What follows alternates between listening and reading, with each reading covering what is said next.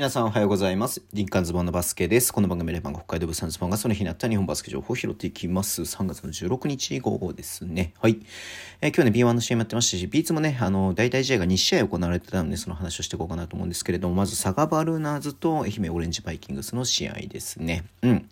えっ、ー、と、1クォーターでね、えっ、ー、と、17対34ということでね、まあ、17点の差をね、愛媛がつけたんですけれども、2クォーター、3クォーターとね、ちょっと10点ずつぐらい、えっ、と、10点以上か、うん、あの、まあ結局まあ逆転されてしまいまして、はい。えー、どうなるかなと思って見てたんですけれども、えー、4クォーターで、ね、12対29ってことでね、はい。えー、なんかすごい流れが行ったり来たりのゲームだったなっていうふうに思ってね、あれですけれども、えー、姫オレンジバイキングスが94対81で勝ったという試合でした。山ちゃん結構出てるね。15分の出場でアテンプト1でアシスト2なんでね、まあ直接的にちょっとね、得点に絡んではないですけれども、はい。相変わらずユージン・フェリップスは24得点14リバウンド、すごいね。うん。えー、ィッツジェラルド19得点8リバウンドっていう感じで、はい。えー、っと、都市の選手も15リあ15得点、クリーナーが22得点ということで、まあ、外国籍を中心点を取ったという感じでした。はい。えー、っと、佐賀の方は、ああ西21得点、ヘソン17得点、えー、エリスが13得点ということでね、まあ日本人選手もしっかり点取ってるかなというところではありますね。うん。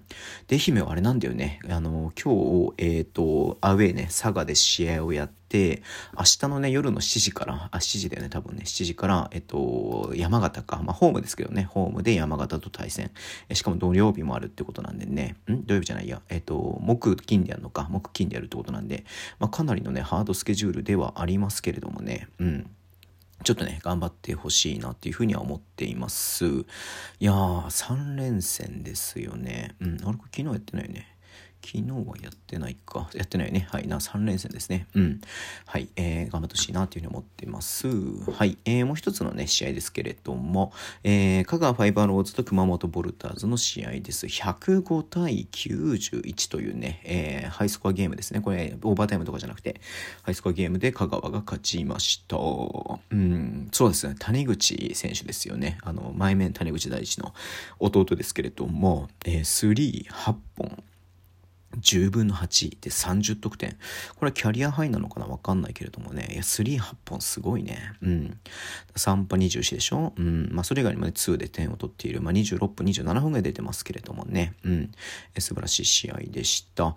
えー、アンガス・ブランド18得点、リースバーグ10得点、ウッドベリー18点ということでね。まあ、まあ、もともと点を取る選手がたくさんいる中で、これはすごいことだなっていうふうに思いますね。うん。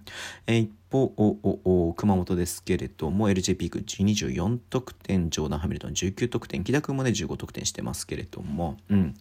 まあね、えっと、香川、まあ、香川、まあ、香川のオフェンス力にね、ちょっと今日圧倒されてしまった。えー、まあ、仮に谷口選手、これね、まあ、10分の4とかでしても40%ですごいんで、半分入らなかったとしても、えっ、とね、まあ、それでも、まあ、勝ってたかな。4波、3波、12、うん、勝ってる試合だもんね。うん、すごいなっていうところではありますね。ね。はい。ということでね、終わりにしたいと思います。Twitter の文章を発信します。フォローお願いします。YouTube をね、やってます。ラジオトークのアプリで聞いてる方はハートボタンを押してください。では、今日もお付き合いいただきありがとうございます。それでは、いってらっしゃい。